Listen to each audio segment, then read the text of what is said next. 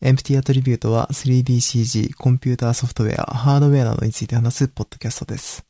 今回は31回目の配信です。お疲れ様です。お疲れ様です。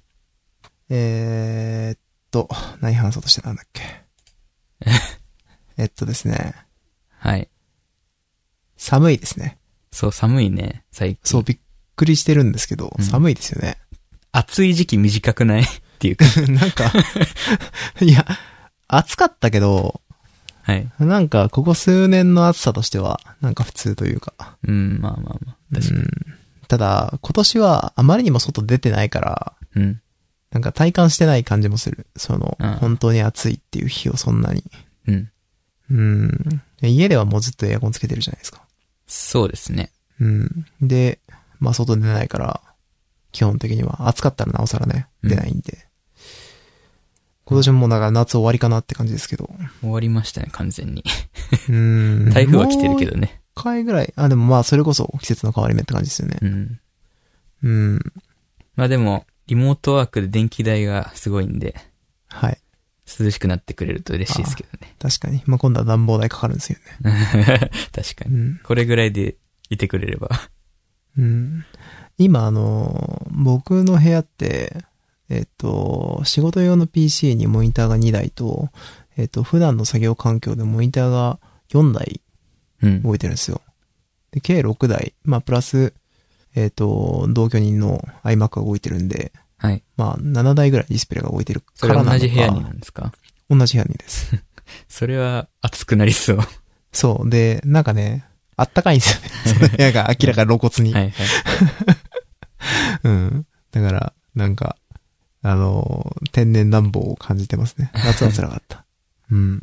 あれじゃないですか。RTX3090 買えばもう暖房が。ああ、それはもう完璧ですね。うん。なんか、それで済むのかな本体いかないそれ。3090とかさ、うん。うん。それ、3090を家で持ってる人見たら僕引いちゃいますけどね。すげえなと思って。う。うんん。ドンキでしたもんね、完全に。そうですね。うん。やっぱ熱量、すごいんですかね排熱。まあ、TDP で見るとめちゃくちゃ暑そうではありますね。うーん。なるほど。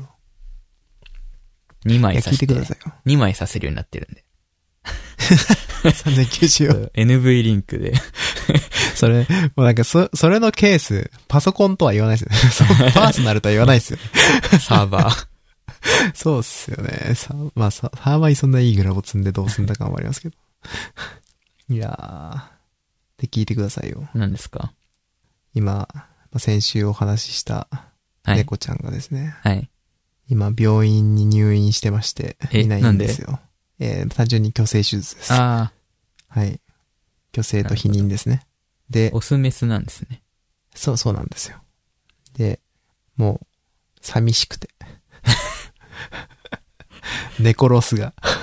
こんなに広かったんだな、つって。そう、本 当に家があのなんかね、猫がいる部屋入ろうとすると、静かに、カッチャって静かに入る、入っちゃう癖ができて て、静かに開けた後に、いない。いなかったんだなって 思うのがま辛あい。たったの、ね、2週間ぐらいなんじゃないですか、まだそう、来て2週間経ってないですね。あ うん。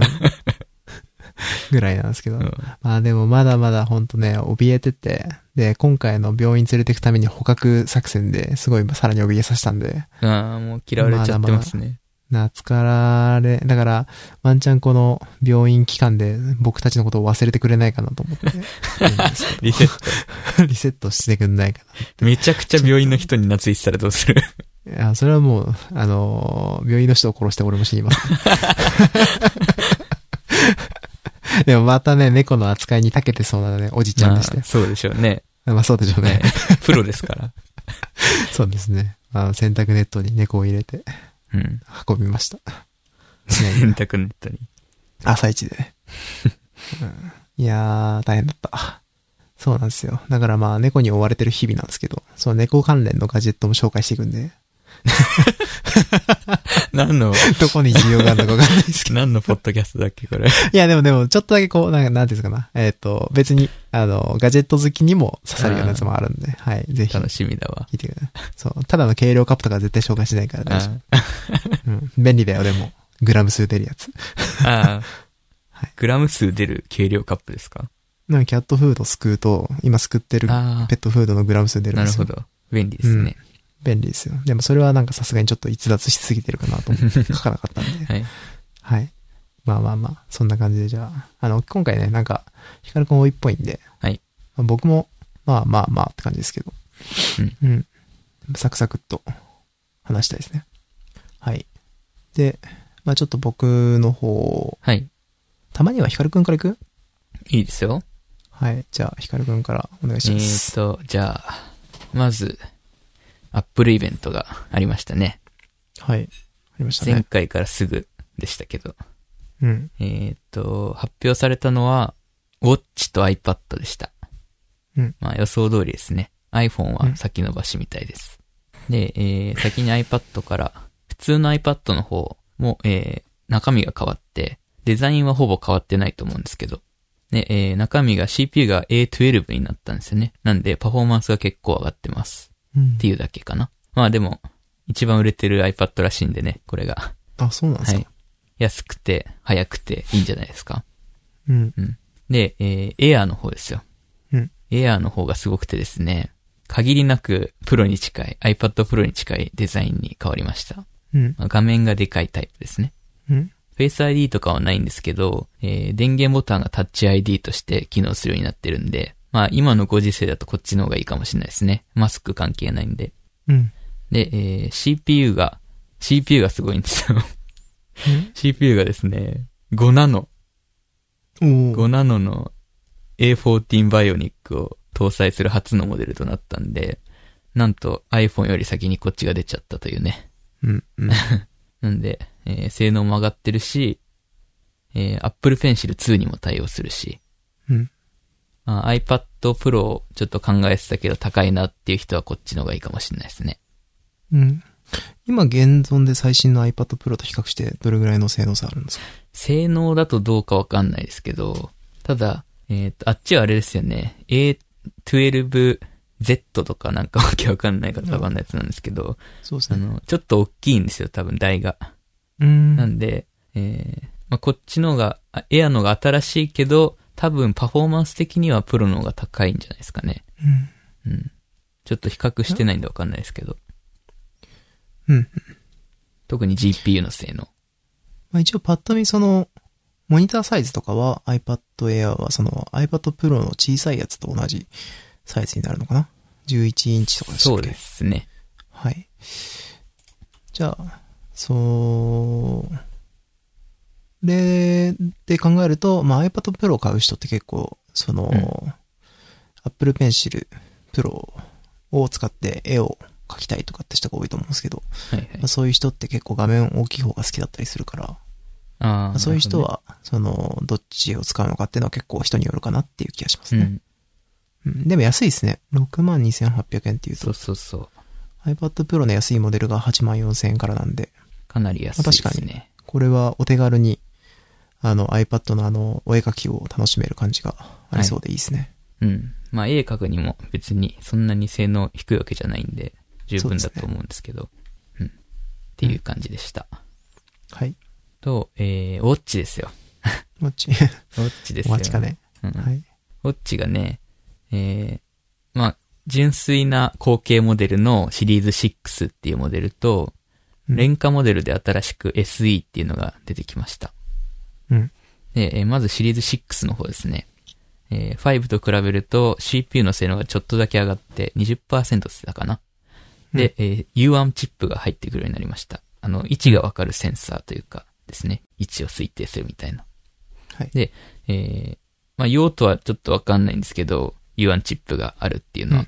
うんまあでも、今後、あまねく Apple デバイスに U1 チップが搭載されれば、あらゆる機器の位置をセンチメートルオーダーで取得できるんで、なんかそれって、あの、部屋の中ウォールハックできるようになるっていう、あの、ウォールハックっていわゆる、はいえっと、壁を透けた状態で、そうですね。あの、見れるようになるっていうあれで、その、噂では、そ、それが実装されると話になって、その携帯とかのカメラ越しで見れば、どこにあるかわかるっていうのが、うんうんその、ウォールハック状態でこう、赤く表示されたりとかして、ああ、見それるようれになるもんじゃないかみたいな、できるかもしれないですね。なんかそういう夢を語って多ま分したけど、ね。今のところ U1 チップで唯一使われてるのが、はい。あの、あれなんていうんだっけ、えー、AirDrop か。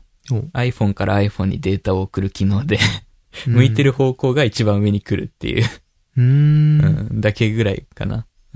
なるほど。 iPhone 持ってる人いっぱいいるんで、周りに。うん。あの、AirDrop で送ろ送ろうとすると候補がいっぱい出てくるんですけど、うそん。の中でも、その、向いてる方向にいる人のやつが一番上に表示されるという。なるほど。うんで、えー、デバイスとしてはですね、あれですね、血中酸素濃度を測定するセンサーが追加されました。おううん。まあ、最近注目されてますよね、血中酸素濃度って。あの、コロナ禍でちょっと注目浴びたんですけど、おうえーこれを測定すると、その、新型コロナウイルス患者の重症度合いとかうん、感染を検知する助けにもなるのではないか、みたいなうん感 じ ななんるほでど。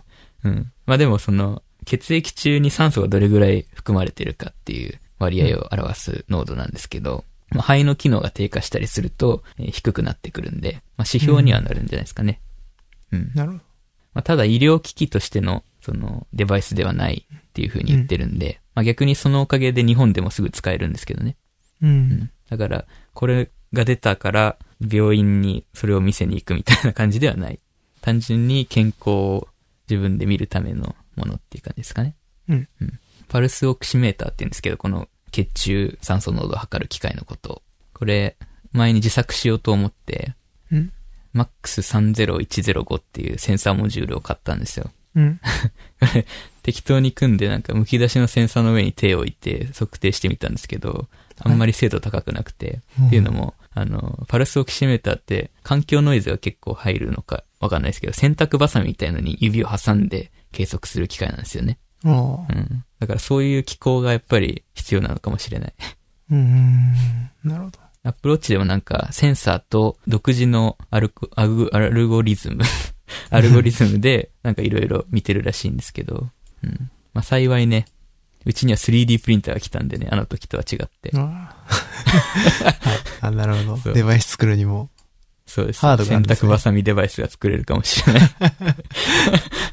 バネはきつそう。 はい。バネだけ買えばいいんですよね、だから。うん、そうですね。うん。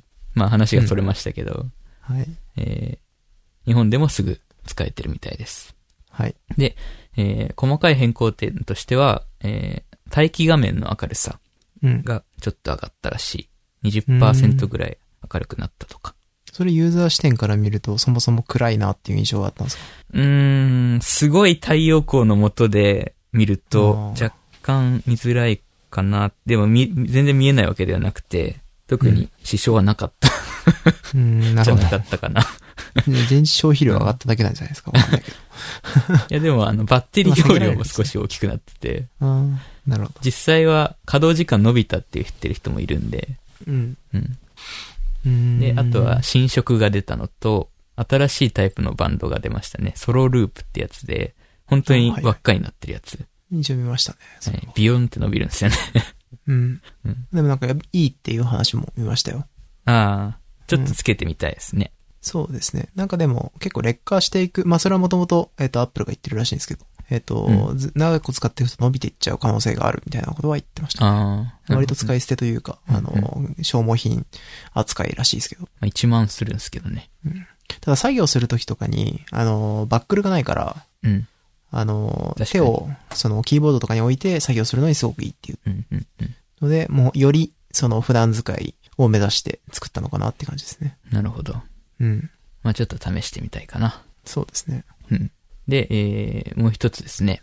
SE が登場しましたよ。はい前からシリーズ3っていう古いモデルを安価で併売してたんですけど、うん今回はその3は残しつつ、3と6の間に入るモデルとして SE が出るみたいですね。うん3結構ね、デザインがもう古いんですよ。ああ、そうなんですか。デザインもチープな感じするし、アップルウォッチデザイン変わってるイメージあんまなかった。結構変わってんですよね、意外と。へえ。で、しかももう、プロセッサーも古いんで、ちょっと今動かすと、なんかもっさりするなっていう感じはあるんですけど、SE は、えーシリーズ5と同じ CPU だと多分思うんで、うん。速度は同じって言ってましたね。なるほなんで、えー早いし、最新のデザインにほぼ近いし、ただ、常時点灯ではないのと、えー心電図が使えないのと、うん新しい血中酸素濃度も見れないっていうモデルですね。まあでも、1万円ぐらい安いじゃないですかね。一番安いモデルより、シリーズまあ、セ6ンの。センサー系があんまりついてないけど、うんその普通のアプリケーションとかをそう運ですね用する分にははいいろいろ便利ですよって感じですね。心拍数とかは見れるんで、かん単純にそのフィットネスだけで使いたいけど、それだけのためにアプローチ買うのはな、みたいなうん。人にもいいかもしれない。なるほど。うん。で、なんか、その、ファミリー設定みたいな新しい機能が追加されて、うん。家族に一人でも iPhone を持ってる人がいれば、えーそれを使って、そのファミリーのためにセットアップができる。アプローチを。うんだから、本人は Android 使ってても大丈夫なんですね。もしくは何を持ってないとか。例えば、子供とかお年寄りとかが家族にいれば、その、人にプレゼントするとか、っていうことがでなきるる。で、常に GPS で監視するっていう。い いね。うわ、どうでしたね。それはちょっとノーコメントですけど。 まあでも、ね、ご老人というか、その、うちのばあちゃんとかも結構、あの、呼吸は勝手にどっか行っちゃったりとか、ああそういうこともあったんで、はいはいそういうのには確かにいいかもしれないですね。うん。へえ、いいですね。で電話番号もつけられるんで、電話もできるんですよ。うん、うん。電話もできる。あ、はい。ああ、そうなんですそうね。なんですよね。へえ。まあ、契約すればですけど。うん、うん。じゃあ携帯が近くになくてもってことですね。うんうん、そうそうそあ確う。au はアかにいいですねプローチだけで契約できるプランが早速出てた気がしますね。いくらぐらいなのかによるけど。どうですかそうでね。俺はあの、iPhone と一緒に使ってるんで、うん。月額300円だか500円だか忘れましたけど、それぐらいですね。うん。なるほど。それはあの、ナンバーシェアなんで同じ電話番号ですけど、うん。アプローチ単体でも電話できるし、えー通信できるっていう感じではい使ってます。で、えー新しいサブスクリプションサービスが始まって、フィットネスプラスってやつなんですけど、うんこれは、あのー何ですかね。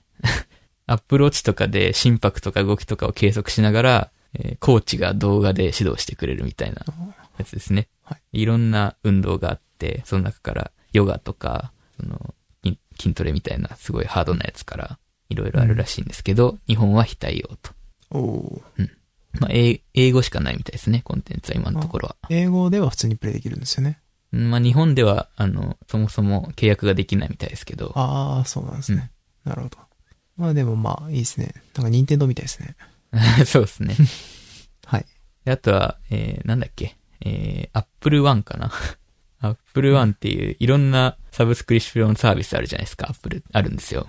うん。それが1個になった セットみたいなやつもあって、ほ日本で使えるのは個人プランとファミリープランっていうやつだけで、う。うん。えー1100円と1850円付きなんですけど、Apple Music と Apple TV プラスと Arcade と、えー iCloud うん。で個人版50ギガで、ファミリー版は、えー200ギガっていう感じですね。うん。まあ、いいんじゃないですかね。うん。ミュージックがついてくるだけでお得なんじゃないですか。うん。っていう感じで、えー iPhone がまだ来てないんで、iPhone を待ちたいです。ああ、iPhone 来たら買う予定だったんですね。そうですね。うん。あなんかい、はい。いろいろ買わなきゃいけなくて大変ですね、今。そうなんですよ。PS5 とかね。 そう、PS5 とか、PC とか。そうそうそれまあ、はそそのれで話は後でしましょう。あ、ちょっと、ちょっとフライングあった。はちょっとまだ気が早いね。い。あとはあとね、えー iOS14 が配信開始されました。もで、これで、えースペーシャルオーディオ、あの、空間オーディオが使えるようになったんですよね。う。うーん。空間オーディオっていうのは前紹介しましたけど、AirPods Pro だけ使える機能で、うん。 AirPods Pro のジャイロセンサーを使って、えー向いてる方向の音が聞こえるというか、っていう感じのやつなんですけど、謎技術ですよね。なんですけど、これすごかったですよ。いや、体験したんですね。はい。すごかったですね。映画館にいるみたいでした。ああ後ろから音が聞こえてくるんですよ。あー。それ、あれですよね。疑似的にやってるってことですよね。そうですね。まあ、サラウンドプラス、そのモーションも検知できるみたいな。ああ、うんなるほど。で、その、Apple TV のアプリに入ってるコンテンツだったら対応してて、今のところは。うん。で Apple TV に入ってて、かつ、ドルビアトモスとかに対応してると、その周りから音が聞こえるっていううん。感じですね。なるほど。うん。それって、あ、あれですよね、AirPods だけじゃなくて、AirPods が接続してる先のやつも対応しなきゃいけないですよね。そそう。う。うん。そこが落とし穴ですね。iPhone はいけたんですけど、はい。俺の iPad Pro はなぜかいけなく て。あの、10.5インチの第2世代なんですけど、はい iPad Pro。だからはい今の、えー11インチとかの、その、大きい画面のサイズのやつは全部対応してます。うん。それより前のやつはね、ダメみたい。なるほど。同じ系統のプロセッサー積んでる iPhone とかはいけるんですけどね。うん、なんかいけそうな気がしたんですけどね。何がいけないですダねメなんだろう。んどうしてだ。よって言ってやったいです けど。でもでも iPad 結構古いやつじゃないですかヒカルくんのやつって。古い違うまあ古いですけど、2017年とかあなあ、んで、そんな5年前とかではない。そうか。うん。はい。なるっほど。ていう感じでした。はいアッ。プルは以上ですね。あれは心電図に日本で使えるかもしれない。それがまだ来てなくて、あ、そうなんだ。多う分ん次回かその次かのアップデートでいけるかもしれない。ああ、けど、その話がアプリイベント自体であったわけじゃないんですね。あ、そうですね。それはなかったんですけど、はいはい。まあ日本のその認証を受けたっていうのは確かなんで、あ、なるほど。はい。了解です。今後ですね。で、なんか一回でも海外でその機能をオンにしたことがあるユーザーは日本にいても使えるようになってるみたいで今。ああ、そうなんです ね。まあそういうところからも、ちょっとどんどん緩くなってる。 どういう、なんでじわじわ来るのかわかんないけど。 そうそう。まあそういうそ感もじ。そも別に、あの、医者のその、医者のというか、その医じ医療的な認証がなくても、機能としては使えてもいいと思うんですけどね。うん、まあそうですね。うん。た、だ、アップルがそうやって歌っちゃってるのがダメなんですよね。医療機器として使えるというか、その、うん。医療機器クラスのみたいな、うん。ああ、まあまあ、そう病です院ね。と連携できるみたいな機能を歌っちゃってるとダメなんでしょうね。まあ、それで日本でまだ認定されてないのに、あの、こういう表示が出たんですけどって持ってこられても困ると。 そうですね。うん。はいなるほど。はい。アップルそんなもんで。アップルはそんなもんで。はい。じゃあで次。。えー、どういこうかな。プレステいきますか。とりあえず行きますか。プレイステーションがですね、ついに予約開始されまして、はい。発売日11月の12でしたっけ ?15?12?、はい12早いですよね。はいクリスマス商戦なんだとかって思ってたんですけど。そうですね。1ヶ月遅れるんだと思ってました。Xbox よりも。う。うんん。まあでも予約開始されて、価格が驚きのですね、はい。 49,980円と39,980円というね、性能から考えると、まあ Xbox と並んでめちゃくちゃ安いっていう感じですね。うん。いやー Xbox 並んでというか、めちゃくちゃ安いですよね、これ。あの、Xbox の、あの、安い方のモデル、S の方モデルは、性能落ちてるんで、ですけど、この PS5 の安いモデルはディスクが入らないだけなんでう、ん。これは安いんじゃないですか。ねすごいですよね。はい。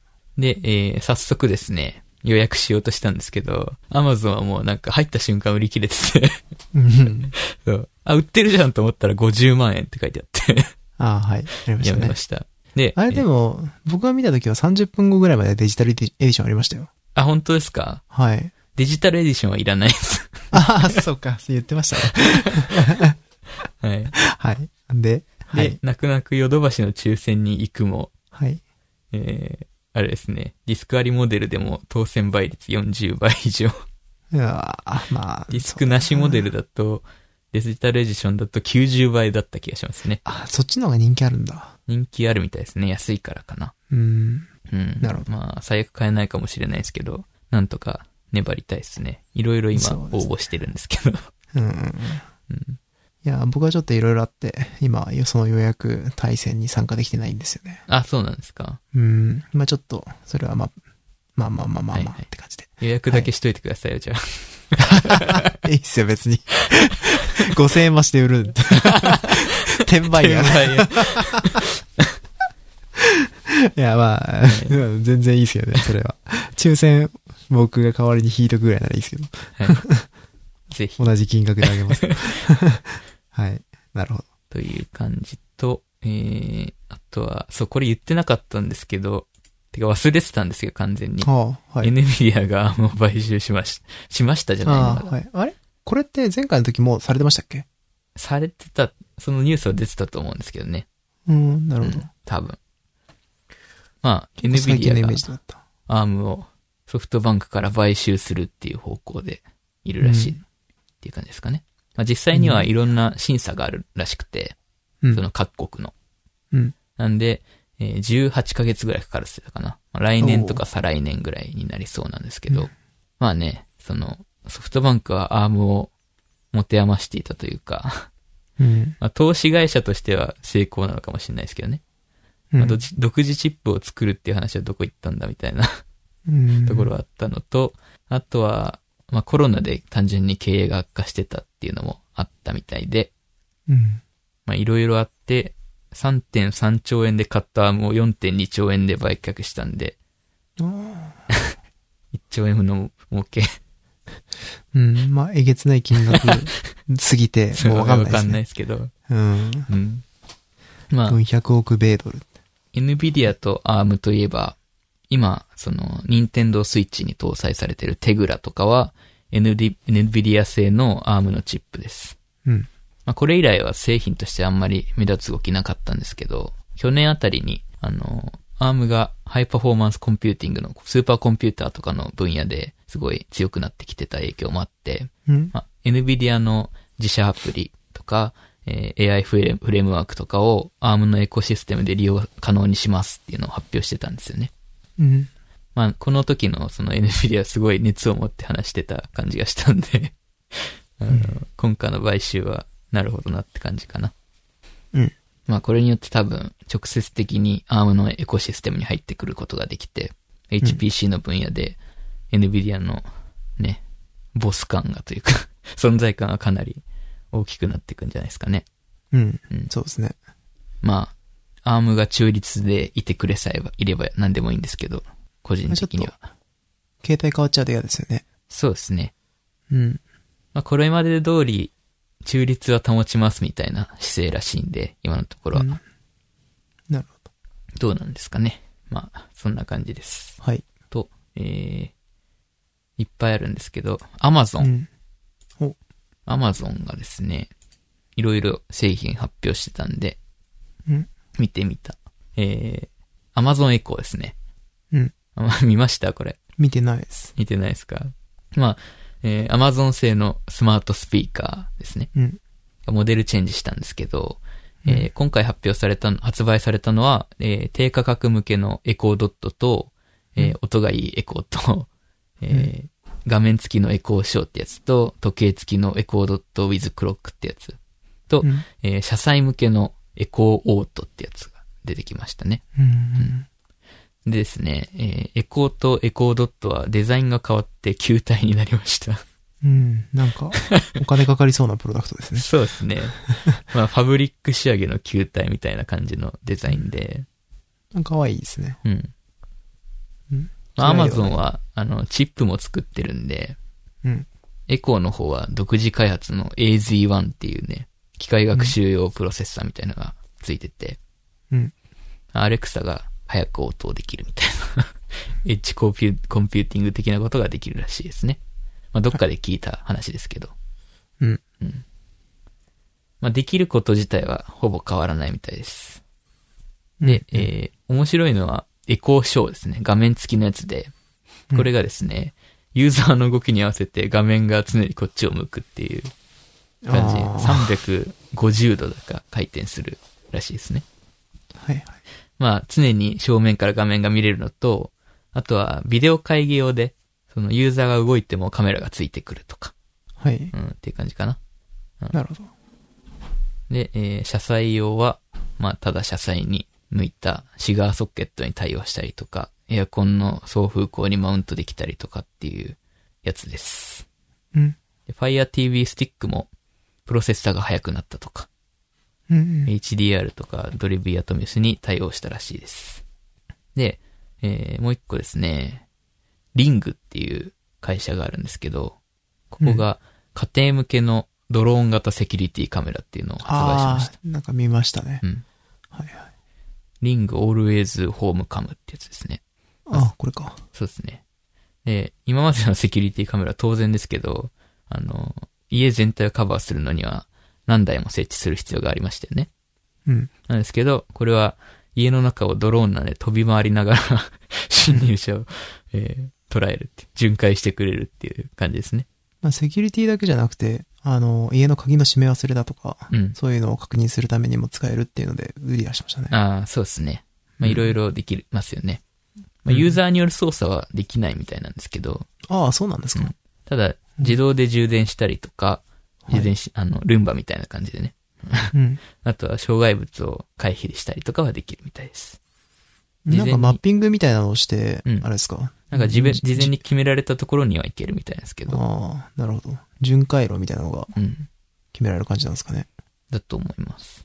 うーん、めっちゃ面白いですよね。ね、ちょっと欲しいな。そうですね。 何をするわけではないんですけど。そうですね。これ、もし自分で操作できたら単純にそれだけでうん。遊び道具なんですけどね。うん。まあ、猫に落とされそうですね。そうだ、叩き落とされそうですよ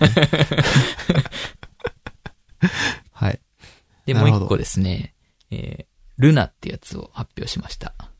うん。えー、アマゾンが、あれですね、ついに独自クラウドゲームサービスです。おーえー、PC、Mac、Fire TV、iPhone、iPad で利用できる。で、競合は Stadia とか、えーうん GeForce Now とか、あとはうん Microsoft がやってるやつ、やろうとしてるやつかな。Project うん X Cloud。で、えー、Stadia 風にですね、レイテンシを少なくプレイできるコントローラーも発売されるららしいです。なるほど。で、ステイディアだと YouTube と連携しますけど、ルナはん Twitch と連携できるみたいですね。ツイッチって Amazon なんでしたっけ確かそうですね。大元はそうだな、うんそうですね。で、面白いことにですね、現状 Android 対応してないっぽいですよね、この表記だと。へえ、そうなん だ。ああ、なるほど。で、やある気とです、ね。もう一個面白いのがですね、あの、iPhone とか iPad だと、サファリのブラウザからアクセスするんですね。はいなんではい Apple 税がかからないという、あの、エピックを嘲笑うかのようなうわ華ー麗な対応 を。それはなるほどねう。んそうか。確かにそうですね。アメリカで始まるみたいなんですけど、今後展開、各国展開されるのかはちょっと不明です。あれでもそれって、あの、アプリケーションとしては結局入れなきゃいけないんじゃないですかその、サファリのブラウザでって書いてあるから、あページに飛べばいいのかなじゃあそのページにわざわざ飛ばなきゃいけないってことですかかもしれないですね。うーん、なるほど。それでいいならなんか、うん。あの、アプリケーションも、ああ、でもそうか。まあ確かに、確かにそうですね。まあちょっと、えスマートじゃないような気がしますけうど。んうん。うん。アプリケーションにしちゃうとなんか規約があるんですよね、別途で。まあそうですよね。うん。うん。なるほど。で、えーっと、まあ、各国でやるかは不明ですけど、AWS は世界中にあるんで、技術的には可能ですよね。そうですね。うん。まあ今後本格的にクラウドゲーミング戦争が始まるかもしれないっていう予感はうん。しますけど。ステディアって結局日本来たんでしたっけ来てない。ですよね。うん。おしまいで。アメリカでどうなのかわかんないですけど。あ、確かに。まず評判がわかんないですよね。うん。うん。今や、日本でやってるのは GForce Now だけじゃないですかはい。っていう感じと、えーっと、これが終わって、他になんかなかったっけな。PC が壊れた話でもしますか。 ああ、それ、最近しちゃいます。はいしちゃいましょうか、じゃあ。はい。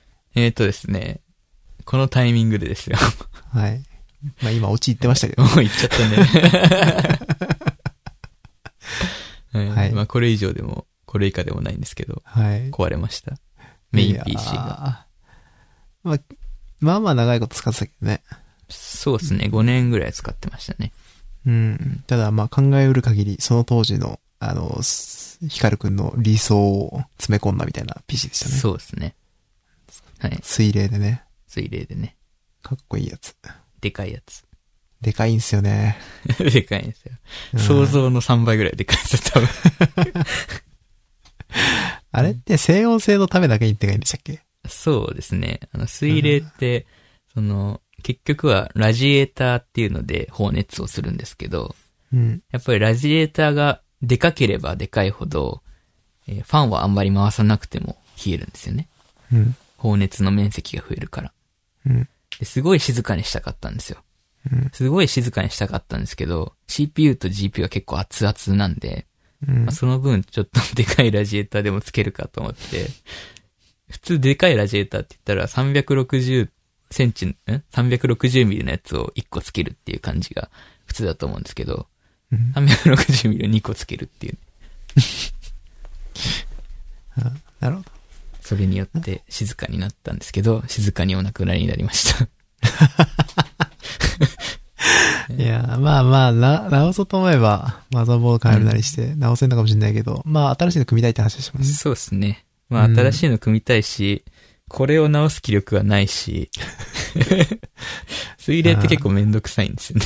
ああ。しかもなんか、あれじゃなかったっけ俺はっきり覚えてるんですけど、水冷のなんか、タッチで外せるやつを買ってあったのに、そうつ。けてなくて、あのね外せなくなってんじゃなか ったっけ水冷って、あの、はいパイプがいっぱい張り巡らされてて、そはのい。パイプに水が通ってるわけなんですけど、うん。水を交換するためにだいたいクイックリリースっていうパーツをつけるんですよ。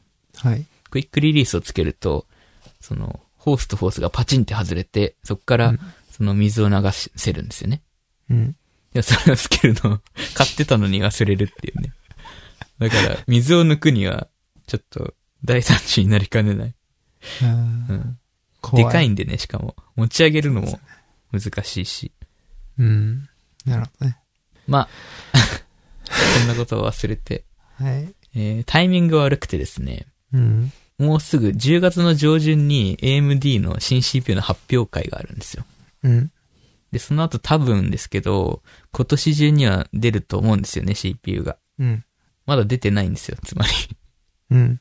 だから、まだ買えないなと思いながら、今は、あの、ノートパソコンでしのいでますけど、あー辛いですね。うん。 3億年ぶりに横の iMac 使ったらいいんじゃないですか。あーあ、もう出してないですかもしかして。あー、ありますよ。あうん。ありますよ。あ、まあまあま使ってないだけで。あ。なるほど。うんまあまあ。んじゃあ、新しいこれから PC 組んだらその話もしてくれるのかな。そうですね。うん。全3を狙っていきたいですね。 iMac も狙ってましたけどね。そう、これがね iMac にしようか、全3にしようかって思ったんですけど、まあ、どうせなら、うん。性能がいい方がいいかなと思って。まあなんだかんだうん、 PC が一台ないとというか、うん。んあの、Windows ないとめんどくさいこともありますからそね。なるほど。まあ、Mac、Windows 入るんですけど、まあままあ。だで。もゲームとかやるためにわざわざ切り替えるのめんどくさくないですかそうっすね。うん。っていう。あと小話も用意したんですけど、どうしましょうね。順番まだ大丈夫か。先に僕のやつやってから。そうしましょうか。はい。 じゃあ、サクサクっと僕の方も回収していきますか。はい。えー、まずは、そんなに大きくない話から。うん。えーっと、ゼンマックスって、えーっと、フォールアウトとか作ってる、えーベゼスターですね、の親会社が、えーマイクロソフトに買収されたっていう、されましたねされるなのかなさ、することを発表っていう感じですね。うん。で、えー、まあ、ベゼスタって、すごく大きい会社なんで、まあ、うん大きい会社というか、まあ、すごい有名なタイトルをたくさん抱えてる会社なんで、えー、まあ、エルダースクロールってスカイリムとかを作ってる会社でもありますね。うん。まあ、あと、ドゥームとか作ってるイードソフトウェアも、えーまあ同じ傘下にあったそうなんで、まあこの辺が全部 Xbox。まあもともと Xbox で売れてるようなタイトルでしたけど、まあそれをちゃんと抱え込んだっていうところですね。だから今後 Xbox のラインナップが良くなるし、ですねその、プレイステーションではきっと発売しなくなる可能性がどうあなるんでのすかなかと思いねま。すね。いや、多分そうなるんじゃないかな。その、うん PC 版は出すだろうけど、あの、他のコンシューマーには出さない可能性が高いんじゃないかなとは思いますけどね。うん。マイクロソフト強いな。そうですね。 まあ、確かにいいとこ狙ったなって感じがありますね。もともと海外人気というか、日本じゃないとこで人気のある会社なんで、はそいの。辺は。はい。まあ、それがちょっと衝撃だったんで、まあ、軽く紹介はい。しました。で、えー、あとは、じゃあ、オキュラスの話しようか。うん。えーハードウェアで、えっ、と、まあ、オキュラス、オキュラスリフトとか出してるオキュラスシリーズがありますけど、まあ、それの新しいハードが出たっていうところで、オキュラスクエストって以前からあったスタンドアローン型の、えっ、と、ヘッドマウントディスプレイで、うん。があるんですけど、それの、えー、2が出たというところで、まあそれの発表がありましたと。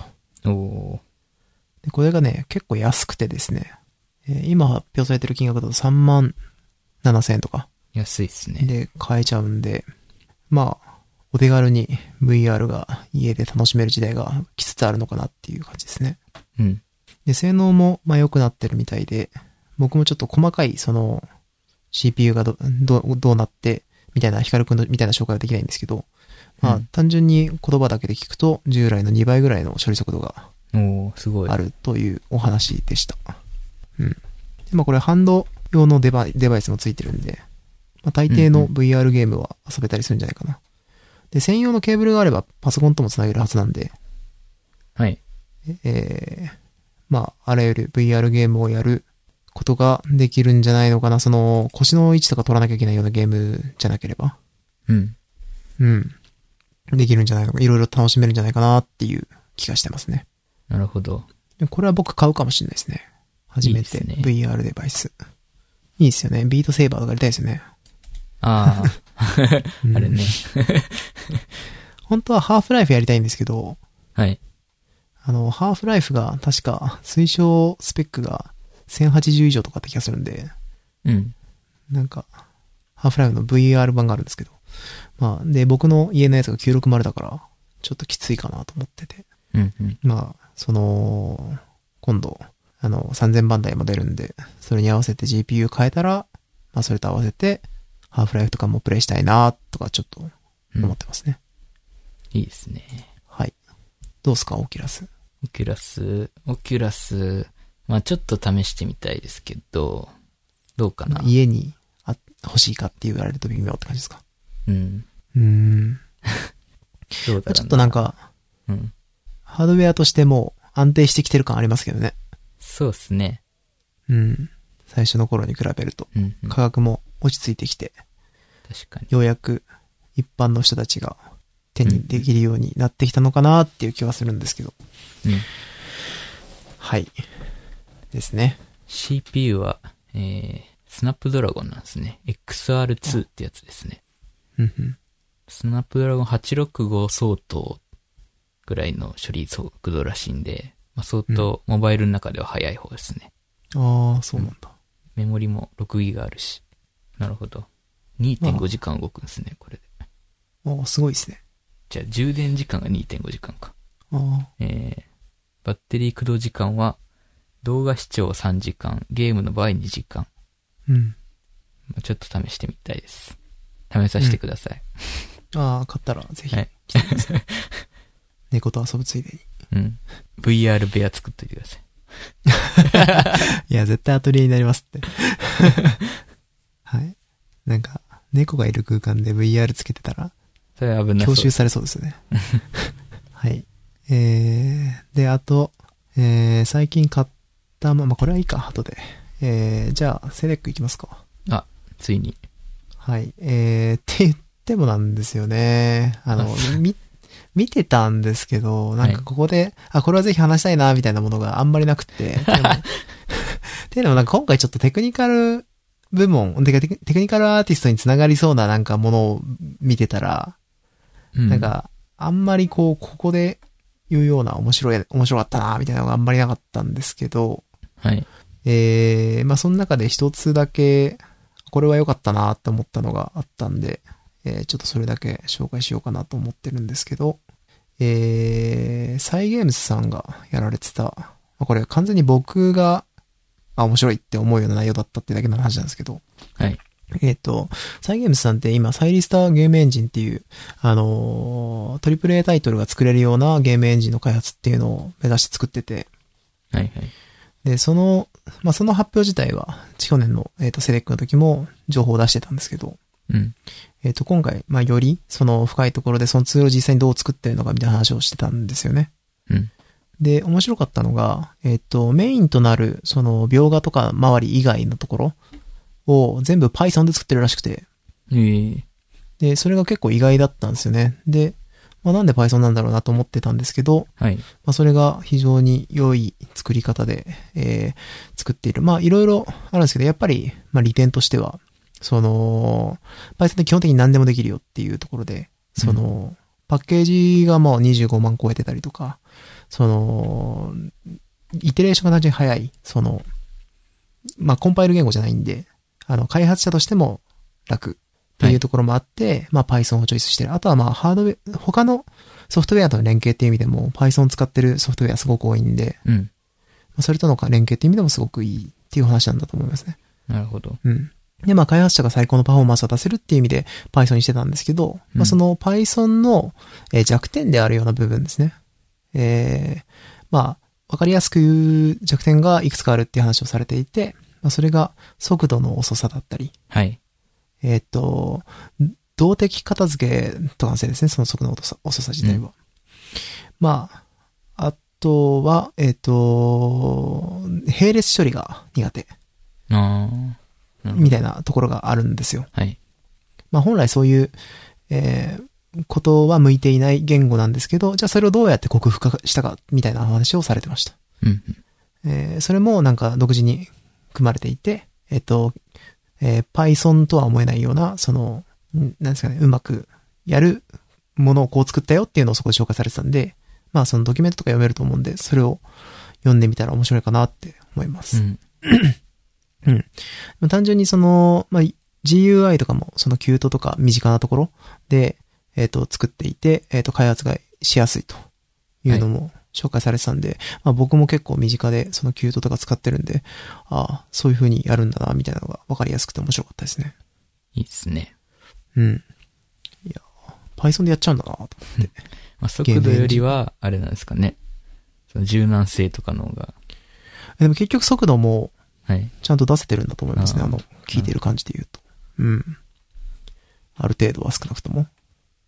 その、本当に全部の、その、イテレーション、だから、えーエラー検知した時の、その、エラーを送るとか、うん。あの、インストーラーのアップデートとか、そういうのも全部 Python でやってるみたいな話だったんで、えー、へーっていう感じでしたね。まあおそらく、描画の部分は C プラとかでやられてるんでしょうけまど、あ、そういうところじゃない部分に関しては、なるほどで。すね。はい。 それがすごい面白くて、あとは、えーカービィのなんか開発の話とか、うん。えーリアルタイムレートレーシングの話とか、まうんあその、今旬っぽい話もされてたし、まあそのポストコロナの話とか、はい。まあちょっとそういう話を基調講演で東大の教授の方がやられてて、まあそのお話とかもすごい面白かったですね。うんうん。うん。そうですね。その基調講演のやつは、すごく面白かったんで、まあ、こちらは、ぜひ見ていただきたいなっていう感じでしたね。おーなんか VR のおそらく、あの、先端でやられていた、えっ、と、大学の教授さんが、まあ、東東大の教授さんですね。が、まあ、話されていたって感じですね。うんうん。うん。なんか単純に専門家です VR の歴史みたいなのをすごくわかりやすく実体験込みで話されてたんで、 はい。あのーそれが単純に面白かったです。うん。ん難しい話は全然してないですね。うんうんうん。それを聞けば、さらに、オキュラスが欲しくなる という。ああ、それは、でも僕ちょっとそういう聞いたから僕キュラスいいなってちょっと思ってる部分が あります。なるほど。単純なんで。そうですね。そんな感じでしたかね、はいはセレい。ックは。だからなんか、そんなに多く聞けたわけでもないんで、うん。あと数学のやつとか聞いてたんですけど、おーうん難しいなって思いなが ら。打ちのめされてました。数学か。はい。まあまあまあ、なんか、数学を個人で勉強するの難しいよね、みたいなお話だったんですけど。ああ、なるほうん。あのー、こういう理由で難しいんだよって言って、くれたんですけど、うん。それをどう克服するのかっていうのはあんまり話になかったんで、やっぱ難しいんだなってことが再確認できたっていう感じでしたね。うんうんうん。うん。 はい。そんな感じですかね。そんな感じですね。他はえー、あとじゃあ、カメラの話しようかな。来たえー、もう猫が可愛くてですね、ー。はい。前回お話しした、はい。あのー里親募集で2匹の猫ちゃんを引き取ったんですけど、うん。ただなかなか近づいてきてくれないんですよ。うん。でもどうしても見たいじゃないですか、猫ちゃんのこと。はい。そしたら買うじゃないですか、防犯カメラ。ホーそムう。セキュリティ的なね。ホームセキュリティ的なカメラで、まあ、ペットカメラとしても推奨みたいなカメラですね。ああ、はい。うん。で、まあ、どんなもんなのかなと思ってたんですけど、レビューも良さそうだったし、まあ、セキュリティ的にも昔からあるような、その、防犯カメラメーカーさんっぽい、っぽかったんで、はい。まあ、いいのかなと思って、ちょっと、試してみ、みようとね。そんな、値段もね、6000円いかないぐらいなんで、うん。いい感じだなと思って、2個買って。はい。2個設置してます、今。で、これがすごいよくできてて、おあのー画素もまあいい感じで見えるしーあ、、そうですか。うん。あの、全然、えー人の顔の特徴がわかるぐらいうん。うんには見えるし、あのー夜になると夜間モードになって、うんえっ、と、すごく見やすい露出補正に調整してくれるっていうそれ赤外線とかで赤。外線撮影ですね、うん要は。で、それがまあいい感じに、えー夜のあの目が光った猫ちゃんたちが映るわけです よ。楽しい。楽 しい。外からでも見えるんですか外からっていうのはその、クラウ、クラウド経由でアクセスする。そうそうそうなんですよ。それが専用のアプリケーションがあって、はい。その専用のアプリケーションで見ると、えっ、と、どこからでもそれにアクセスして見れると。うーん。で、えっ、と、その、えーハードの方にマイクロ SD 挿すところがあって、うん。そのマイクロ SD を挿せば、えっ、と、そのマイクロ SD に録画できる分が遡れるんですよ。はいはいはい。だから、録画ですね。その、ずっと繰り返し録画してるような状態。うん。で、えっ、と、その遡って確認することもできる。で、えっ、と、トラッキング機能がついてるんで、えー動いてるものに対するですね。はいあのーまあ、視界外に行っちゃいそうでも、その、猫をトラッキングして、撮影してくれると。なるほど。ですね。で、一応、まあ、そんなにいいものではないんですけど、スピーカーもついてて、うん。そのアプリケーションから、なんとかって言うと、あの、ああ、話しそてこくかれらる。出てくる、そう話しかけてくれるん で、うん。たまに トイレとかで紙がないってなった 時に同居人に、あの紙持ってきてっていうのに使ったりし ますね。いや、でも、すごい。あこれはなかなか楽しいなって思いますね。うんいいですね。うん。なんか、すごく、想像してたよりもずっとよくできてまうす。んうん。うん。本当にアプリケーションにアクセスするだけでいいし、はい。あのそのカメラもあの別のアカウントに対してシェアできるんで、はい。その、任意の人だけが、えっ、と、ちゃんと見てるっていうのを、うん。まあ、作れるっていう状態ですね。うん。まあ、心配なのはセキュリティ周りです、なんで、はいはい。まあ、一応その、本当に最悪見られたとしても問題ないようなものっていうところでなる映ほどしてますけどね。うん。サーバー AWS 使ってるっつってますけどね。はい。あ、そうですね。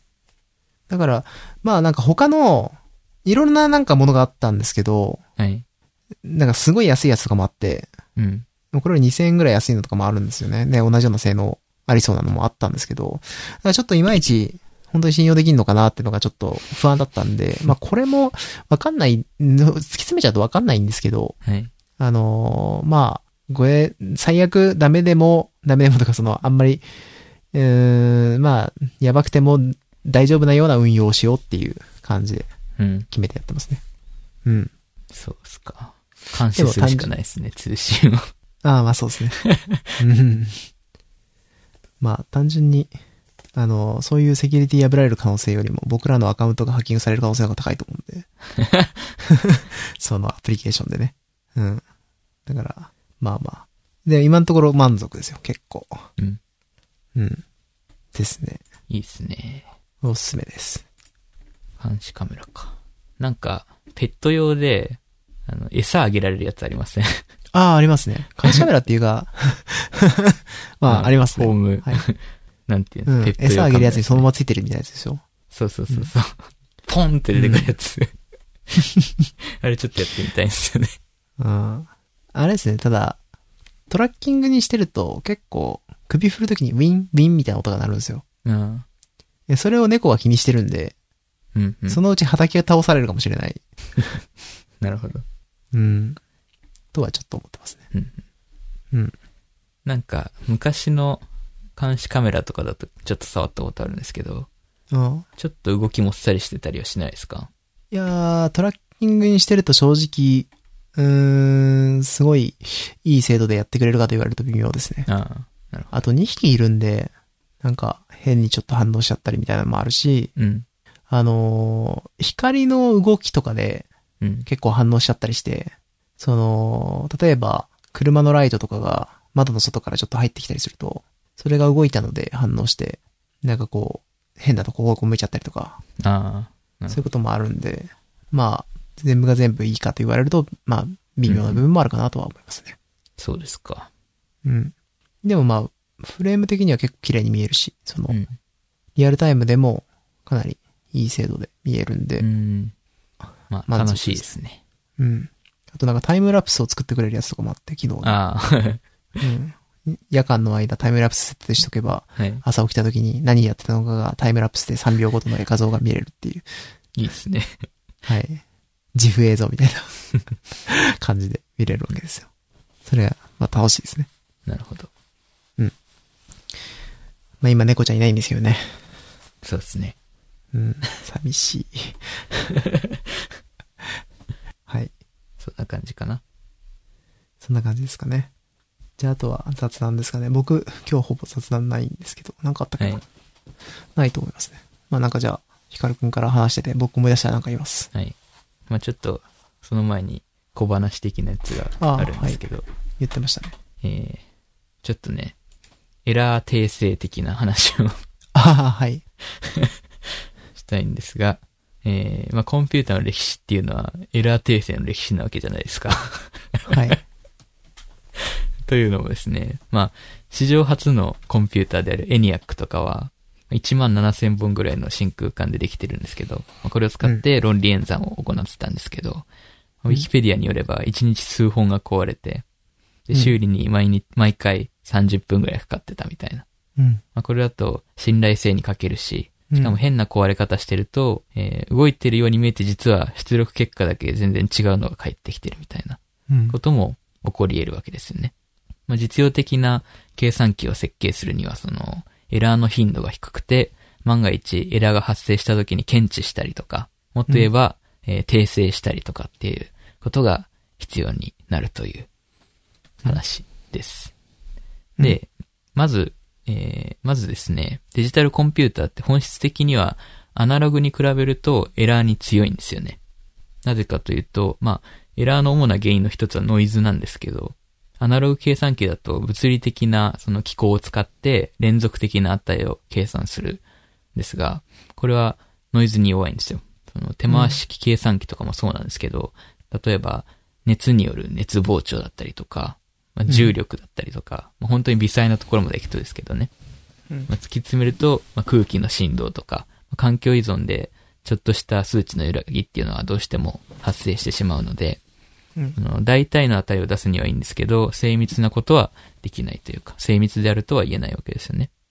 うんまあこれに対してデジタルだと、その量子化された理算的な値を利用するんで、えー電圧を例えば0と1にして、えー二進数と見立てて使うっていうことが多いんですけど、まあ、ここに揺らぎがあって、例えば、えー電圧が0.8ぐらいしかいってなかったとしても、1とみなしてしまうことができるので、うんまあノイズにはちょっと強くなっているということは言えると思います。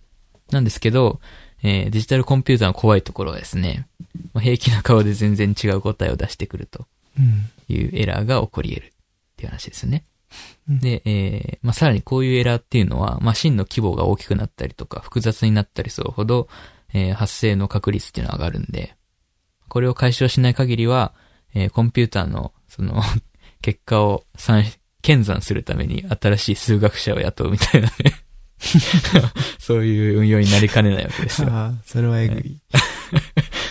で、えー最もか単純な解決策としては、えー機械を冗長化させる。つまり、うんえーまあ、10回に1回壊れる計算機があったとしても、2つ用意すれば、同時に、2つが同時に壊れる可能性っていうのは100分の1ですよね。うん。なんで、えーまあ、2つの出力結果が違ってる場合は、エラーっていうのを検知できるわけですよ。うん。で、こういう風にいっぱい増やしていけば、えーいいんじゃないかっていうのが第一ですね。うん。で、えーエラーっていうのはデータに対して起きるわけですよ。はい、で、えーコンピューターで扱え扱われるデータっていうのは、えー数値として見なすことができるんで、エラーも数学的に対処できそうですよね。なんか。うん。ということでですね、あの、エラー検出をさらに発展させたのが、えー1950年。50年って、すごいな。ね、ベル研究所っていうところに所属してたですね、はいえー数学者のリチャード・ハミングさんですね。はいこのハミングおじさんは、えーまあ、コンピューター自身がエラーを検知して、えーさらに訂正することができるっていうハミング符号っていうのを考案します。例えば、えー8ビットのビット列があったとしますね。で、最も右側の列をパリティコードとして、エラー検出をするために利用します。なんで、データ自体は7ビットしか使えないんですけど、で、この7ビットのうちに、うちで、えービットが立ってる、範囲になってる部分だけを数えて、それは奇数だった時に1を、で、偶数だった時に0を立てる。こうすると、え1個フリップしたとしても、それを検出することができるんですよね。偶数って言ってるのに奇数だ、みたいなことがわかるんですよ。うんつまり1ビットのエラーを検知することができる。で、これをさらにうまく活用してですね、その、パリティビットを、えー増やすんですよね。いい感じに。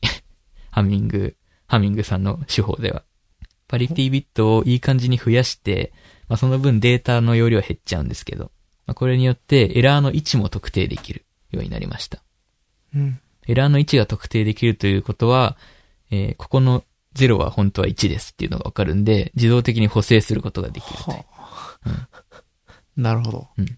で、これは今のその ECC っていう名前で言われてて、えーメモリとか、サーバー用のメモリとか、SSD とか、エラー対策用に使われてます。今でもう。ん。 ECC メモリって言ってますよね。で、えうんうーハミングさんはこれで、これでというかいろんな功績があって、1968年にチューリング賞を受賞受賞してます。うんで、それとは別にですね、ノイマンさんっていうおじさんはですね、えーハードウェアを上長させようっていうので、エラーを検回避する。TMR、トリプルモジュラー、えーリダンダンシーっていう方法を提唱します。これは、えー演算を行う論理回路を3つ作るんですよね。上長に。うんで、えーそれぞれの回の多数決を取って、うん。三つのうち二つがた、こ1って言ってたら1を。 みたいな。うん。そうすることによって、えー論理回路のその計算の部分が1個壊れてたとしてもそれを隠すことができるという、うえん。ー機構です。ただこれは弱点があって、まあこの多数決を行う回路っていうのが単一障害点になっちゃうんで、これをが故障しちゃうと、えー正しい結果を出力することができない。なんで、この TMR を実装するには、えー多数決回路の故障率っていうのが他の回路に比べてすごい低い場合に限られます。うん。これでも、これもなんか応用があるらしいですけど、ちょっと詳しいことはわからないです。で、えー、ハードウェアの上長とパリティっていうのを組み合わせた技術といえばですね、あれですね、あのパターソン先生が発明したレイドっていう技術があるんですけど、うん。レード、例えば、レード5とかだと、えーパリティデータっていうのを、えーハードディスクに分散配置するんですね。そうすることで、えーハードディスク1個壊れても、パリティから元のデータを復元することができるという魔法のようなうん。アルゴリズムです。ちなみにこの、えーレイドの技術にもちょっと近いんですけど、IBM のチップキルっていう ECC メモリの上位互換みたいなシステムがあって、Google とかも使ってるのかな。これは、えーメモリのチップが破損しても再構築ができるんですよ。チップが壊れても中のデータをその再構築できるように、えーこのチップ一個一個をハードディスクに見た見立てたレード5みたいになってるんですよね。とか、そういう応用もされてるみたいです。うん。えーあと、エラー訂正といえば、コンピューターネットワークも、すごい重要な分野で、まあ、ご存知の通り、インターネットっていうのは、いろんな機械がつながってて、まあいろんな機械を通して通信してるんで、エラーとか破損とか消失っていうのが、すごい起こりやすいんですよね。環境的に。なんで、えーまあ、インターネットでは、えー物理的な機構じゃなくて、えー主にその上位レイヤーの、えー TCP っていうプロトコルでエラーを補正するようにしてるんですけど、TCP はですね、えーコンピューター同士で、えー信頼性の高い通信を行うことを目的に設計されたプロトコルですね。これはインターネットの中核となるプロトコルの一つで、まあ、インターネットでは大きいデータっていうのは小分けにして送られるんですけど、うん例えば、そのうちの一つが消失してししまったりとか、エラーがあったりすると、その受信した人はデータを組み立てることができないんですよね。うんなんで、えー TCP だとですね、これを解決するために、えー受信者と送信者が、まあ、すごい単純な方法なんですけど、都度確認し合うんですよ。例えば、受信者が、その受信の報告がなかった場合は、消失したとみなして、再し、その再送信したりとか、うん。あとは、えー TCP ヘッダーにチェックサムが含まれてるんで、まあ、この結果がちょっとおかしいってなった場合は、えー受信者が送信者に破損の報告をして、再度送ってもらったりとかっていう風にして、えーなんとかや、やりくりをしているという感じですね。ね。まあちょっと合理的じゃないというか、あんまり頭いい方法じゃないようにも見えるんですけど、まあこういう原始的な方法でも十分うまくといくというね。うん。でちなみに、信頼性が必要ないような分野。で、えーさらにリアルタイム性が求められるようなデータの送信だと、えー軽くて速い UDP が使われます。これは、いちいち確認しない方式です。なので例えば、動画のストリーミングとかっていうのはこれが使われることが多いですね。うん。まあ、こんな感じでですね、その、ハードウェアの冗長化とか、まあ、いろんなアルゴリズムを利用しながら、コンピューターエラー訂正とか、障害対策を行ってるんですけど、あとは、あの、エンタープライズの企業の分野とかだと、フォールトトレランスって言って、システムのどっかが壊れても、動き続けられる設計とかっていうのも、当たり前のようにありますね。うんでですよ。 現代の人類もエラーと戦っててですね、 どういうこえー今最も熱い分野がですね、量子コンピューターだと思うんですよね。とああ、はい。はい。まあ、ほぼ理解できてないんで、何を言うこともできないんですけど、のみの脳みそで理解した感じで言うとですね、 あの、量子コンピューターって演算を行っている最し最中は、えービットが0と1の重ね合わせの状態、特殊な状態にあるわけですね。これをコヒーレントって呼ぶんですけど、このコヒーレント状態にある量子ビットの、えー確率振幅っていうのを、まあ、ある種アナログ的に操作することで、えー計算を行ってるんですよね。で、えーまあ、最終的にそのデジタルなデータにはなるんですけど、プロセスの中ではアナログ的な要素があるんで、すごくノイズに弱いというね。特にこのコヒーレント状態っていろんな要因で壊れちゃうんですよ。うん。その分子の振動だったりとかうん、まあ単純にその観測されするだけで壊れてしまう。見るだけで壊れてしまうんで、うん。その、エラーが起きてるかどうかを確認すると壊れるんですよ。壊れてなかったのに。そう。あー壊れてたか壊れてなかったかわかんないけど、うえん。ー見ると壊れるというね。うんなるほど。まあ、最近の研究だと、あれですよね。あの、宇宙から飛来する微弱な放射線でも壊れるみたいなことが確認されてるわけですけど、うん。あとは、さらにですね、量子複製不可能定理っていうのがあって、うん。これが、まあ、量子はコピーできませんっていうものなんですけど。わかりやすい名前ですね。まあ、つまり、この、量子ビットを冗長に用意することもできない。コピーすることができないんで、はどうしようもないんじゃないですかといなるほうど問題があるんですよね。あはただい。このエラー訂正ができないコンピューターっていうのは使い物にならないってことは分かってるんで、人類は。うんなんでですね、まあいろいろ頭いい人が考えた結果、すごい度肝を抜くような手法がいろいろ考案されてるんですけど、うん。まあ、ここで紹介したいところですが、さすがに理解が足りないので、調べてください。なるほど。でも、すごいで すよ。まあさ意味がわかんならい。に理解が足りない僕が見ても多分本当に理解できないんだと思うんですけど。なるほどこれねは。なんか時系列おかしくないみ たいな。なりますもん。ああ、なるほどね。ああ、でも、まあ、やっぱあるんですね。そういう世界に解決できない、その、エラー検出みたいなものが。そうですね。うん。まあ、これを克服して、まあ、単純にそのノイズを減らすっていう方向も必要なんですけど、うん環境ノイズを減らして、なるべくその環境から隔離した環境で動かせば、まあ、ノイズは起こりづらいんで、エラーも起こりづらいと。うん。でもすごい特殊な環境下じゃなきゃうん。動かないっていう状況を打破しないと汎用的なものにはならないですもんね。そうですね。で、完全なものは絶対にできないんで、うん。うん。まあ、エラー訂正のっていうのは確実に必要ではあるんですけど、うん。例えば、その、うんその時間がかかるほどエラーが起こりやすくなるんで、うん。短い間しか使えないような小規模な量子コンピューターというか量子デバイスっていうのは作れるかもしれないっていう研究はあるみたいです。うん。その個人用途とまでは言わないですけど、中規模用途向けのその50サイクルとか100サイクルとかしか計算に使わないみたいな。一瞬だけ使ってやめるっていう。まあ、すごい深い 歴史があるんですね。なるほど。じゃあ今のが、まあ、今回の小話、えーエラー検知の歴史と最近のお話ですね。そうですね。はい。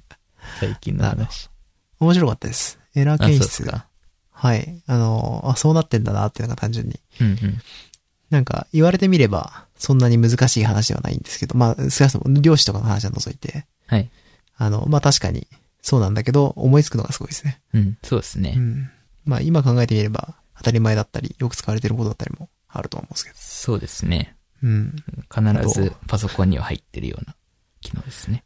あと、学者さんオールスターズみたいな 名前ばっかり出てましたけど、 そうですね。すごいですね。やっぱどれだけコンピューターに身近な、てかコンピューターの世界の技術に近いそうですね。話でしたね。はい。いうん。 やこの頃の1950年代とかのベル研究所とかやばいっす よね。ベル研究所ばっかりですもんね、聞くの って。確かに。 C 作ったのベル、C++ 使ったのベルみたいな感じですもんね。確かうん。また出てきたベル研究所って本読んでると思うもん。に。うんうん。だから本当にその頃って、なんか、あのーす憧れの研究所だったんだろうなって思いますね。確かに。うん。なんか不祥事かなんかの、風評被害かなんかで、あれでしたっけあれですよね。風評被害ではないけど、その実際になんか職員の誰かが信用を失って、それの流れでベル研究所も全体のイメージが悪くなっちゃったみたいな話だった気がしますね。 最後なる。ほさ最後っていうか吸収されたんだった気がするから、うんもう今もあるんでしょうけど。うん。ど。今、ノキアのところにいるのなんか、見た気がします。まあ、そんな話でした。ノーベル賞学者がいっぱいいますよね。 本当うに。ん。あのベル研究所、ベル関係ないんですよね。あの、科学者 の。あ、関係ないんでしたっけ確かそうだった気がするんですけど、ちょっと待って。なんか適当なこと言ってると怖いな。うん。えー、もともとなんか、でも、ベルが建てたボルタ研究所が起源らしいですよ。ああ、そうなんだ。じゃあはい一応ベル関係あるのか。なんか、あ、本当だ。 グラムベルって書いてありますね。うん。はいなるほど。はい。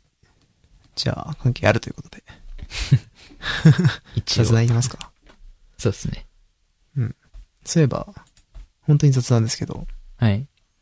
ネットフリックスに、あのーバイオレット・エヴァーガーデンの劇場版が公開されたらしいですね。ああ、入ってましたね。うん結局最後までまだ見てないんでしたっけそうなんですよ。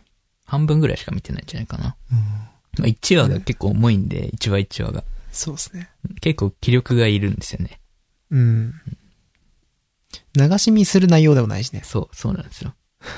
見入っちゃうんでね。なんかしながらはできないですね。ワンワンチャンシビライゼーションしながらはできるかもしれなでい。きるわ。 確かにそれはできる。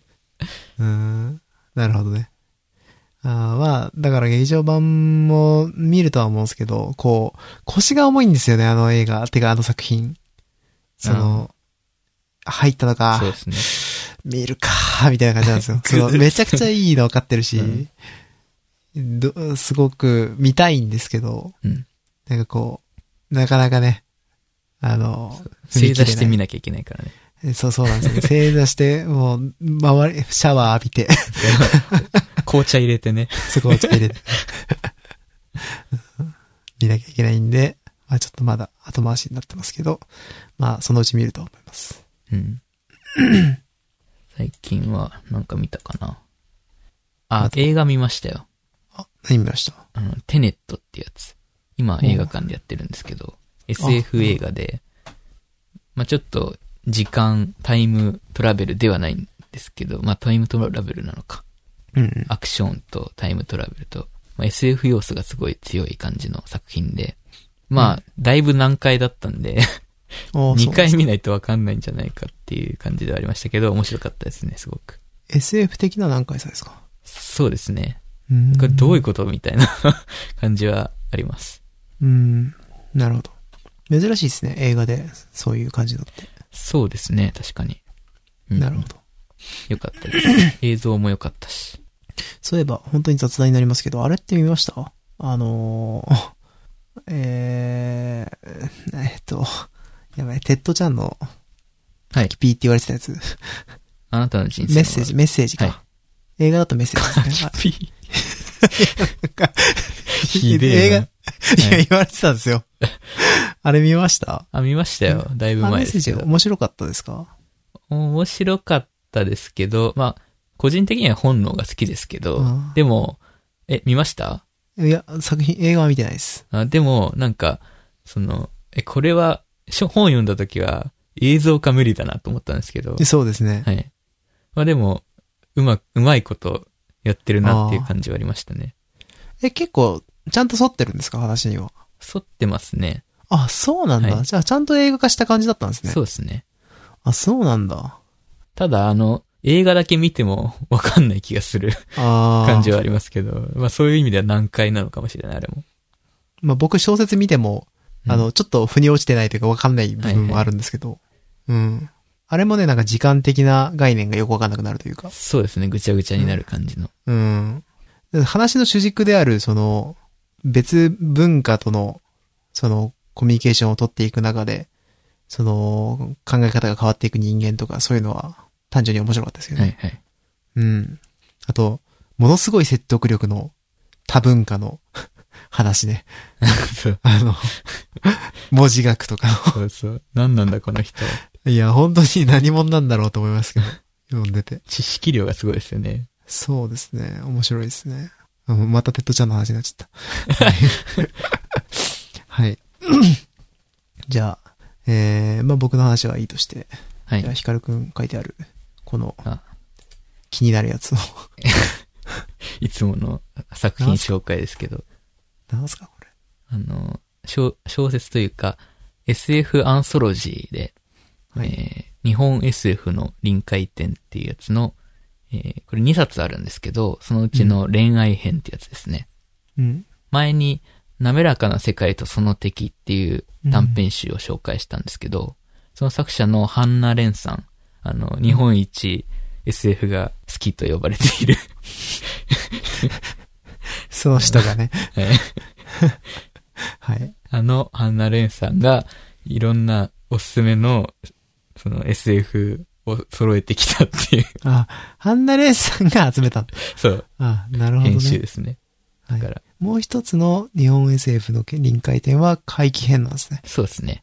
う。もうんその、テーマごとに分かれてて、うんまあ、そっちも買ってるんですけど、とりあえず読んだのはこっちの恋愛編の方で、うん。まあハンナ・レンさん以前からアンソロジーをやりたいって言ってたのは知ってて、うんなんか、インタビューだか、後書きの早川のサイトに掲載されてるその文章の中で、うん。あの、次の仕事は頼まれてもいないアンソロジーの企画を早川に送りつけることだっていうことを言ってたんですよね。 はいはいうん。それがこれなんじゃないかと。まあ今回はそれが叶ったんですかね。あはあ、いなるほど。まあこの、滑らかな世界とその敵が結構売れたんで、そのご褒美って言ってましたけど、本人は。なるほど。はい。で、えー、まあ、恋愛と怪怪奇編の2冊があって、恋愛編の方、すごい良かったんですけど、すべて良かったんですけど、えー特にですね、炎上党さんのやつはさすがでしたね。あ、炎上党さんも参加されてるんですね。ええーー まあ、ほぼ恋愛要素なかったんですけど、それはなるほどこが恋愛なのかはわかんなかったんですけど、まあでど。も、なるほど。まあハンナレンさん曰く、数と人間との恋愛。そんなん SF 全部じゃないのあ、数との恋愛と共鳴してでも入れたかったとのことでした。あーなるほど。まあでもこのハンナレンさんのね、熱い思いが溢れるアンソロジー。興味あるな久々に SF 読もうかな。なんか絶対積んでるのあるんですよね。ひあの、ヒカルくんに勧められてて、とりあえず買ってあるやつが。ああ、は多い。分あるんで、その辺から読んでいこうかな。テッドちゃんは全部読んだんでしたっけデッドちゃんは読んじゃった。2冊しかないし。あれは読みましたあの、剣竜。剣竜は、えっと、あれ、なんだっけ。あれ、剣竜って、あれですよね。あ神の動物園とか。あ、剣竜は読んでないです。あの、剣竜のあ、はい集めたアンソロの、なんだっけ。ああ、ぺ北京ね。えー折りたたみ北そう、京。そう、折りたたみ北京の最初の方だけちょっと読んでたけど、はいはい。まだまだ全然読めてないですね。まあ、とっつきやすいのは神の動物園ですかね。うーん、それも面白いと。はい。なる ほど。作品読みたいですね。炎上党さんのやつはめちゃくちゃ難解でした、でも。俺、ん確か、最初に読んだのが、文字渦だっけなんだっけ、あの、文字かね。文字か文字か。はい。文字かを炎上倒産で俺唯一買ったやつだったんですけど、んもう文字かで心折れそうであれはすごいですよね。あ頭なんかぶっ壊れそうなんですよね、あれ見てて。れ書いてる人も頭ぶっ壊れてんだろうな、と思いながら見てました。そうなんですよね。なんか、何を読んでたのかわかんなくなるんだよな。うん。うん。まあでも面白いですけどね。そうですうね。ん、だから、炎上とさんのイメージが今のところあれなんそうだで、から、この人しか書けないっていう小説ばっかなんですよね。まあ、それがいいでしょうけどね。うん。あんまりでもちょっとこう、文学なのか哲学なのか、みたいになっていくと、ちょっとうんうん僕は、こう、もう少しこう人情味あふれるやつが読みたいなってあー思っちゃうことも多いんで。まあだから、テッドちゃんとかちょうどいいですね。はい。権竜もちょうどいいですよ、そしたら。あ、本当ですか。今回まで読むって言ってたけど、まだ読めてない3体を読まなきゃいけないな。あ、そう、3体うん。 3体まだ読んでないの。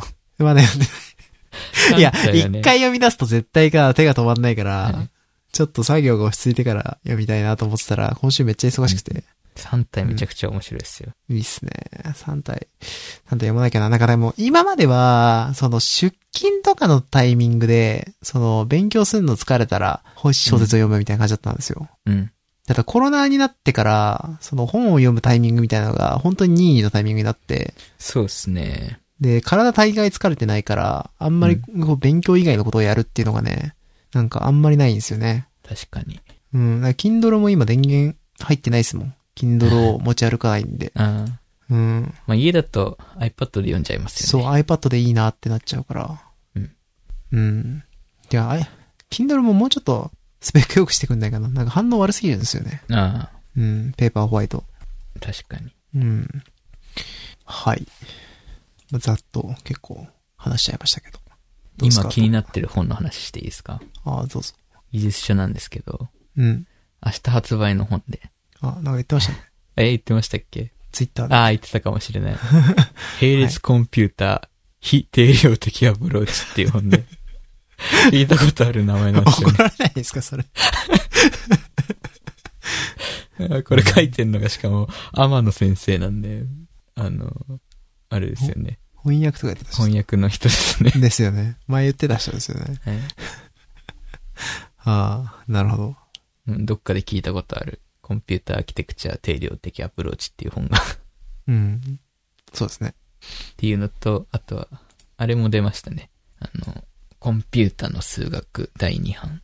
おなんか面白そうですね。これもすごい有名な本で。うん。ちょっと本屋に寄ったんで、今日、はい。パラパラっとめくってみた感じはすごい面白そうでした。だ から買うかもしれない。ただ高いんですよね。9000円ぐらいするんで。うう。 9900 Kindle 円だ。版ないですか Kindle 版ないですね、今のところは。うん。うん。あったらすぐ買ってるんですけど、でも。コンピューターの数学ですかコンピューターの数学第2版。うん。なるほど。この辺は Amazon とかでうん。載せる。あ、これか。はいはい。ありますね。本当だ。ないっすね。Kindle 版。ないんですよ。うんっていう感じかな。なんかあったかな。いろいろありすぎて困っちゃいますよね。パソコン壊れたり。パソコン壊れたり。 めっちゃ困ってんじゃないですか。 あ、でもゲームできないですもんね。うんまあ、シビライゼーションぐらいはできるのかな。どうですかイね。ンストールだけしたんで。 ですけど。まだ起動してないよ。シビライゼーションぐらいしかやらないもんね。うん。まあでもそう、最低設定にすればできるでしょ。うん。グラフィックいらないし。いやーいいっすね。そうか。こんなもんですかそんなもんですかね。うんあ。とはパ PS5 が買えれば文句はないんですけど。本当欲しい。うん。じゃあ、今回はこんなもんにしておきますか。はい。はい。じゃあ、お疲れ様でした。お疲れ様でした。